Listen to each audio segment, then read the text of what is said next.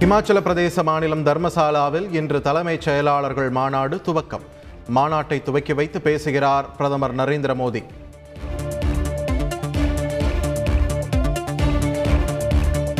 அதிமுக தலைமை தொடர்பாக எடப்பாடி பழனிசாமி மற்றும் ஓ பன்னீர்செல்வம் வீடுகளில் கட்சி நிர்வாகிகள் இரண்டாவது நாளாக ஆலோசனை.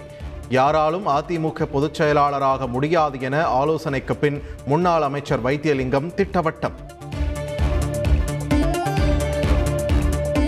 அதிமுக இரட்டை தலைமையாக செயல்பட வேண்டும் என்பதுதான் ஓ பன்னீர்செல்வத்தின் எண்ணம். கட்சியின் செய்தி தொடர்பாளர் கோவை செல்வராஜ் பேட்டி.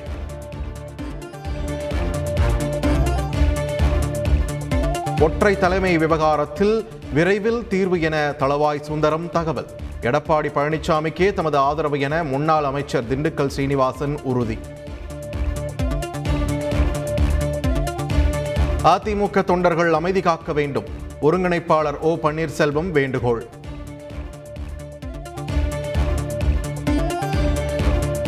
அதிமுக ஒற்றை தலைமை விவகாரத்தில் முக்கிய பங்கு வகிக்கிறது கட்சியின் பைலா. ஆதரவாளர்களிடம் பைலா ஓ பன்னீர்செல்வம் பேசி வருவதாக தகவல்.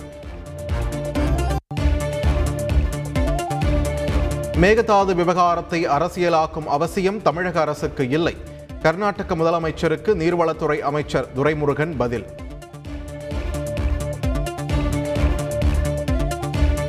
நாளை நடைபெறுவதாக இருந்த காவிரி மேலாண்மை ஆணைய கூட்டம் ஒத்திவைப்பு. வரும் இருபத்தி மூன்றாம் தேதி நடைபெறும் என அறிவிப்பு.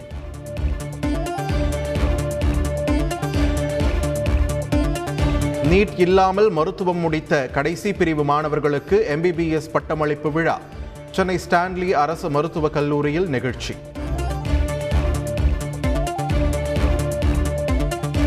மாநில கல்விக் கொள்கை தொடர்பான அறிக்கை காலக்கெடுவுக்கு முன்பே சமர்ப்பிக்கப்படும். கல்விக்குழுவின் தலைவர் முருகேசன் பேட்டி.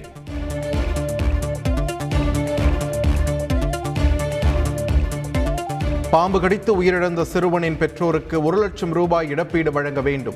விருதுநகர் மருத்துவமனையில் மருந்து இல்லாததை சுட்டிக்காட்டிய வழக்கில் உயர்நீதிமன்ற மதுரை கிளை உத்தரவு.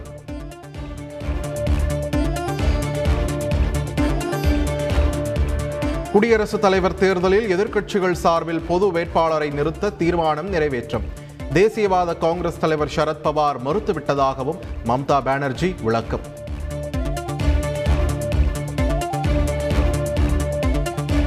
மாநில முதலமைச்சர்களின் கூட்டத்தில் பொது வேட்பாளர் குறித்து ஆலோசித்து முடிவு. DMK MP T R Baalu தகவல்.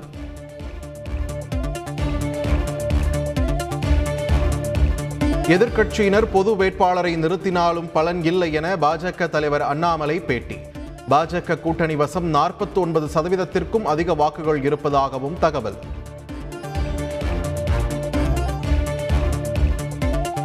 இலங்கை சிறையில் தற்போது ஒரு தமிழக மீனவர் கூட இல்லை என மத்திய அமைச்சர் முரளிதரன் பெருமிதம்.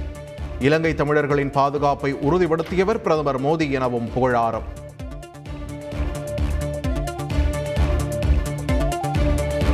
கேரளாவில் பத்தாம் வகுப்பு தேர்வு முடிவுகள் வெளியீடு. தொன்னூற்று ஒன்பது புள்ளி இரண்டு ஆறு சதவீத மாணவர்கள் தேர்ச்சி.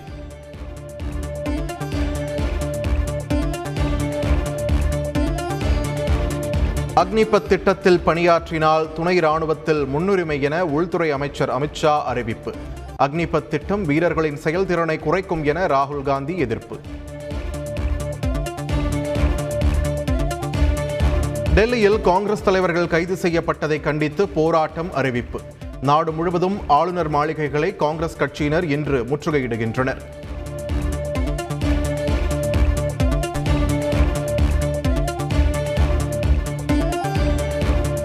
உச்சநீதிமன்ற உத்தரவை மீறி தடை செய்யப்பட்ட பகுதிகளில் போராட்டம் நடத்தியதால் காங்கிரஸ் தலைவர்கள் கைது. ஜந்தர் மந்தரில் போராட்டம் நடத்துமாறு கூறியதை ஏற்க மறுத்துவிட்டார்கள் எனவும் டெல்லி காவல்துறை விளக்கம்.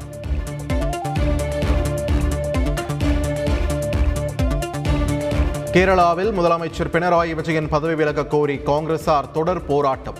கோழிக்கோடு அருகே காங்கிரஸ் அலுவலகம் மீது வெடிகுண்டு வீசப்பட்டதால் பதற்றம்.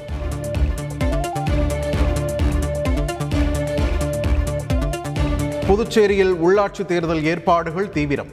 இறுதி வாக்காளர் பட்டியலை வெளியிட்டது மாநில தேர்தல் ஆணையம்.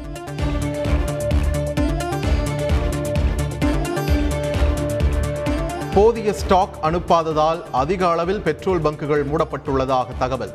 போதுமான அளவுக்கு விநியோகம் செய்வதாக மத்திய அரசு விளக்கம்.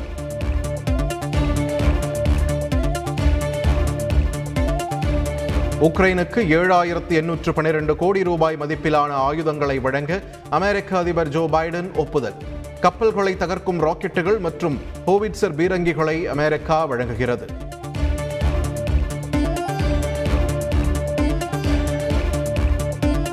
தமிழகம் முழுவதும் பல்வேறு பகுதிகளில் கனமழை. சிவகாசியில் மின்னல் தாக்கியதில் பட்டாசு ஆலையின் அறை தரைமட்டமானது.